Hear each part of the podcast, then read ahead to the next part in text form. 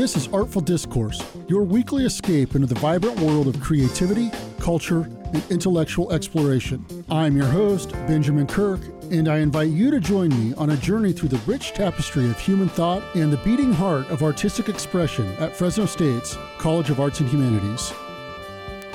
Day of Giving was on November 2nd, 2023, and the College of Arts and Humanities once again had an excellent showing. Preliminary numbers show that over $48,000 was raised from 280 gifts.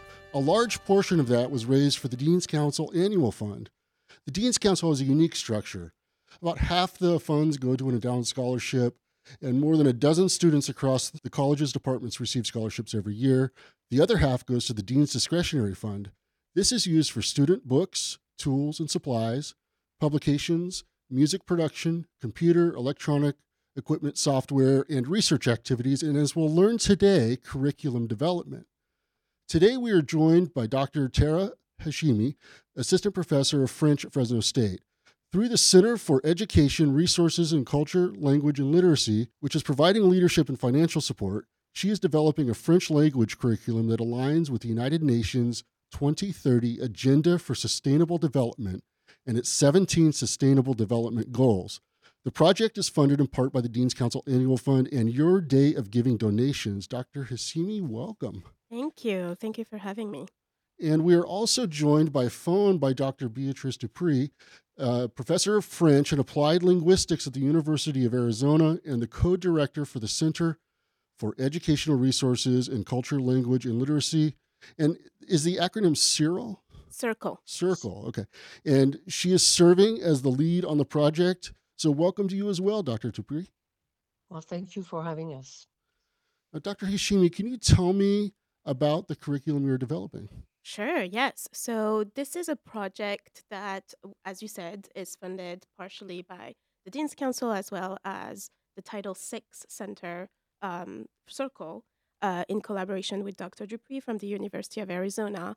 And it's a project that will take place over the next three years, where we will be developing a curriculum for the basic language French programs. We will be developing material that will be accessible to everyone and free for um, use for other programs as well, French program around the country as well. Oh, wow. So, this is actually free. Yes. Well, it is funded by uh, CERCLL, which is a Title VI an LRC, Language Resource Center. Um, and so, thanks to them, this material will be made available for everyone for free. Who are these courses aimed at? Is this high school, undergraduate, graduate level? University. University so, level. undergraduate, uh, first year, second year French curriculum. Yeah, I think that we we we're definitely developing this for uh, with a college audience in mind. But I think somebody um, just because they're open education, they're, these materials, this curriculum is going to be open uh, access. It could also be used in uh, in high school uh, French, uh, where the teachers could actually um, tailor the curriculum to meet their needs in that particular context and what and students of that age group. Now, open access, I've been hearing this term a lot. This is kind of a, a new concept that's being that's growing across uh, academia. Can you talk a little bit about that? What that is, what that means for students? Sure. Yeah, so um, sure. Um, so it's part of the uh, open education movement, and you you can license uh, these materials uh, in different ways. So some of these materials are more open than others, um, especially if the um, curriculum or content creators want to make sure that their um, their ideas or their understanding of, in our case, of um, language teaching and learning um, is kind of respected and doesn't take the material in a in a way that's kind of different from what was originally it was originally conceived as.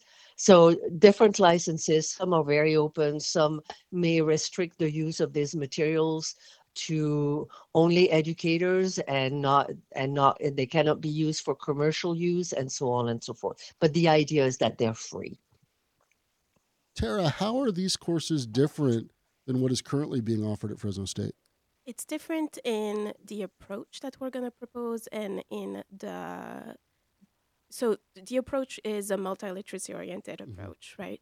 And then in the content that we the, the approach will use a specific content which is the 17 sustainable developmental goals which are uh, an initiative that was started by the United Nations with the objective but that by 2030 we will have reached those goal sets and there are 17 and they go from everything to zero hunger to justice to um, um, clean water accessible for everyone.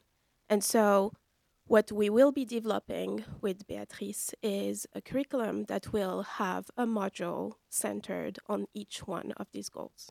Okay. Now, Dr. Dupuy, what is the Center for Education Resource and Culture, Language, and Literacy, and what is their role in this project or your role in this project? Okay, so uh, the Center for Educational Resources in uh, Culture, Language, and Literacy is uh, a center that is primarily funded uh, through a grant, a Title VI grant. Uh, so by the U.S. Department of Education, it's um, the center um, was created in 2006 and has been um, funded every four years. Um, uh, by the U.S. Department of Education, and one of the mission, uh, well, the these centers have multiple missions. Some centers have a more, some of the, so like Tara said, I think initially there are 16 uh, centers like this in the United States. Um, some of them are very focused on a particular language. Others are more general and cover a wide range of languages, which is the case for, for CERCLL. And the mission of language resource centers is the is to research um, to support research related to language teaching and learning, as well as uh, supporting the development of language teaching and language learning materials, as well as providing um, professional uh, learning opportunities uh, for teachers. So sometimes these opportunities can be based on the materials and the research that we have developed here at the center, or it can be other areas that teachers are interested in. So your next question was about my role. So my role at CERCLL is that I co-direct it Mhm. um, with uh, another colleague here at the University of Arizona, Dr. Chantelle Warner. And my role in this project is, uh, so I was, uh, I'm, I'm the PI uh, on this Title VI grant for this current cycle. And um, Tara and I had been talking about developing such a project for a little while and uh, we had kind of tested the water Mhm. with um, with her classes, and students showed a really um, deep interest in these issues. And when the opportunity came where we were applying for a new grant to sus- to support the center, we put in this project with the idea of developing a curriculum for first year and second collegiate French. Um, and that's how we became um, partners, if you will, in this in this particular project. All right. Now, I want to back this up just a little bit and break down some of the terms we're using here. Uh, so, the Mhm. first one, Tara, you mentioned that it's multiliterary multiliteracy framework, right? Is that did I get that right? Yeah. And I, I noticed, uh, Dr. Dupuy, you wrote a book called a multiliteracy framework for collegiate and foreign languages teaching. So, is this your framework? No, it's not actually my framework. Okay. Um, back in 1996, there was a group of scholars called the New London Group that met in New London, and they they decide they they were discussing how literacy was changing at that time, and how um, maybe schools were not really catching up on Mhm. what was happening in that area uh, literacy at that time. And sometimes when you say the word literacy, um, the first thing that people think is reading and writing, but usually in more standardized forms and um, more kind of print based kind of text. Mhm. Uh, and what that group was saying is that um, well, literacies were changing rapidly, not only because um, there was a greater uh, linguistic and cultural diversity um, in in the US context, but you could look at it also more broadly worldwide. But also things were changing in that it was the becoming technology was increasingly um, pervading our lives and bringing new forms of literacy. Um, and therefore, we needed to account for that as well. So things were changing. And um, I would say back in the early 2000, mm-hmm. um, the field of foreign languages kind of caught up on this notion and adopted. So there was another book that came in at that time that was focusing in on literacy and foreign language teaching by Richard Richard Kern, and uh, so that's when the movement in foreign languages picked up on that particular notion of that we needed to to um, to increase increase text-based instruction in mm-hmm. um, in, lang- in language education, and um, and that we needed to deal with this text. And these texts were not only literary in nature or print in nature, but that they, we needed to account for the wide variety of texts that were available um, to us. And that included multimodal text, either um, printed text, but also digital text as well. Okay. And then uh, let's talk a little bit about the United Nations 2030 Sustainable Development Goals. And th- there were 17 total, but it looks like you are focused on just a few of these, if I.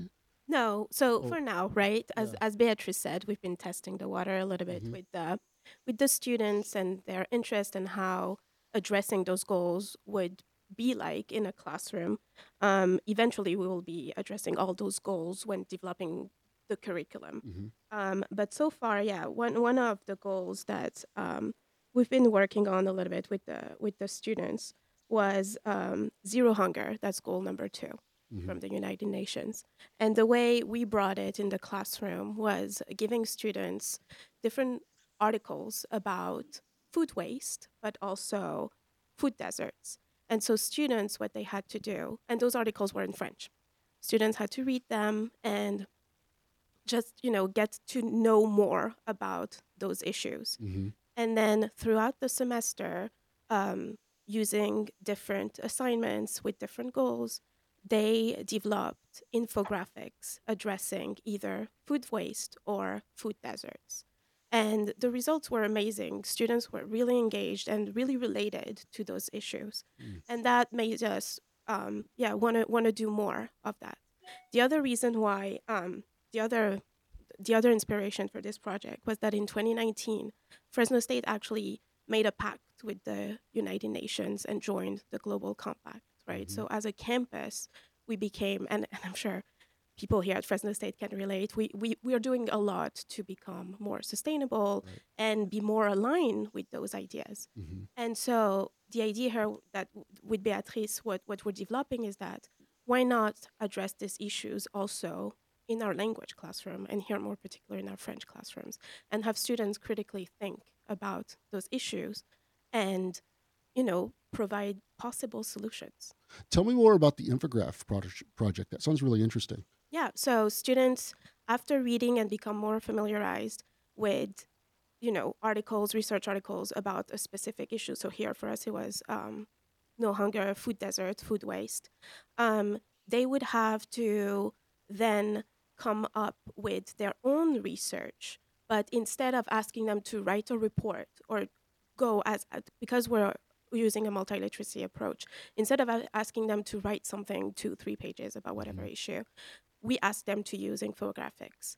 And that required them to not only summarize you know the, the ideas they had in an infographic form which was difficult for them but at the same time, what I would do in the classroom is provide them actual infographics that would address those issues so they would have examples of how an infographic works. So, an infographic, as I'm sure you can all picture, is very minimum text, mm-hmm. a lot of images, a lot of symbols in order to convey an information, a, a piece of information, uh, in order to convey information in this very different genres that is infographics compared to writing a paragraph or a text about about it. Right. That's that's really cool. Now that was a project that covered the zero hunger, and I imagine that could be used in other areas too. But do you have any other mm-hmm. examples of of how the sustainability goals are used in the curriculum? Yeah. Uh, so for the another project that we had that we did with another uh, class was um, uh, focused on objective number 13, which is climate action. And here, students were reading more and researching more about um, air quality. And I remember it was a semester where we had a lot of fires. Um, so the air quality, specifically in Fresno, was terrible. So students were very so the whole topic was climate action, but we kind of geared towards air quality naturally. That's where that's what students wanted to take action on and do research on. And so with that, they read more about air quality and air quality specifically in Fresno and what that what that does to your health. And so they developed again infographics, and they were all we we have a bunch of samples of them. They were all very different uh, in in in what really concerned them about air quality and what that means long term and what they can do to maybe address those issues. Dr. Dupuy, do you have anything else to add?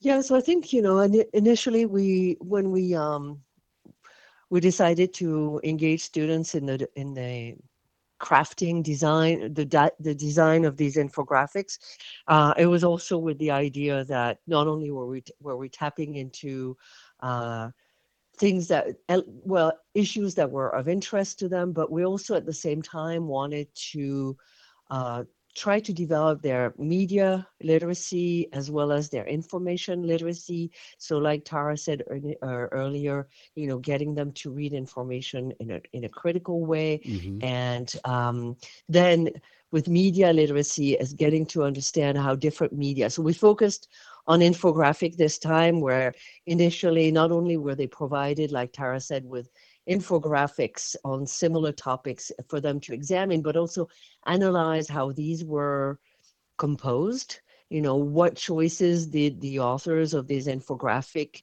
make and why did they think they made they made these choices and kind of think about you know audience. So that was another thing that students had to think about you know in the design of their infographic who were they talking to? Were they addressing peers or were they addressing maybe people of um, their parents' age or who were they trying to um, share the information that they had gathered uh, with? So that that was that was one thing. But we would not. I mean, in the in the curriculum project, and Tara and I have already kind of started talking about this. Both our campus, both our campuses are Adobe camp- campuses, mm-hmm. so we would want to get them not only to work with infographics, but also maybe uh, do some video work uh, as well as some maybe uh, website design work and so on. So really focusing on media, information, and also digital literacy as well. Yeah, and you were reading my mind on that because that's kind of what I was thinking. I was thinking, mm-hmm. wow, you can really open this up Absolutely. to a lot sure. of different formats. Mm-hmm.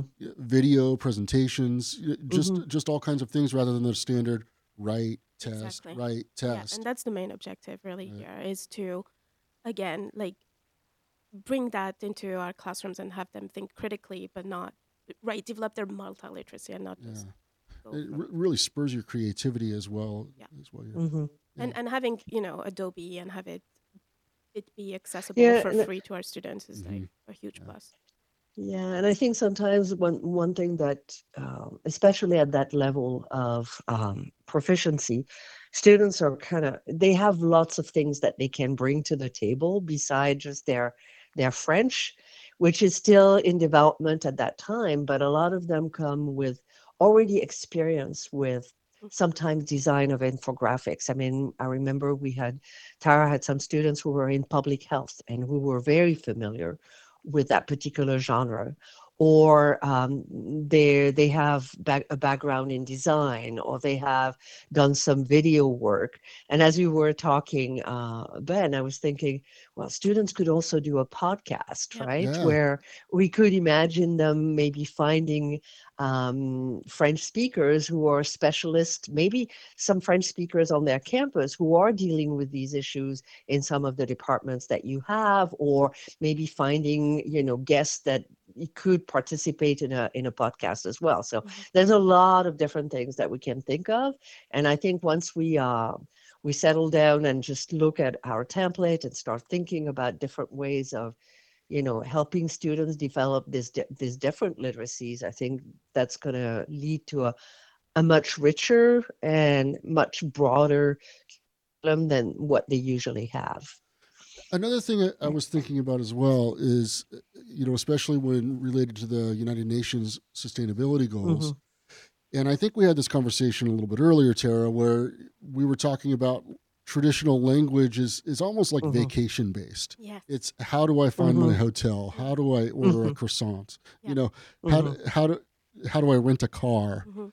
and and this this really takes it beyond into a a living a business a Being part of a, you know, being a global citizen of the world. that's a good way to put it yeah, Yeah. absolutely So whatever issue is happening in the world should be of a concern to you as well.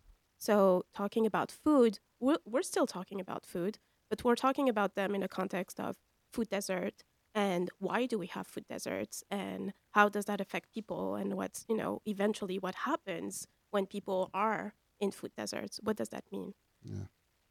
All right now yeah and i think Oh, oh, sorry. sorry go ahead, go ahead. Um, yeah, Tara and I were talking about this recently as just that um, I think young people, so the, the students who are currently uh, our undergraduates, have really been at the forefront of these issues. You know, when we think about climate change or gender equality or having sustainable cities or preserving the oceans and, and things like that.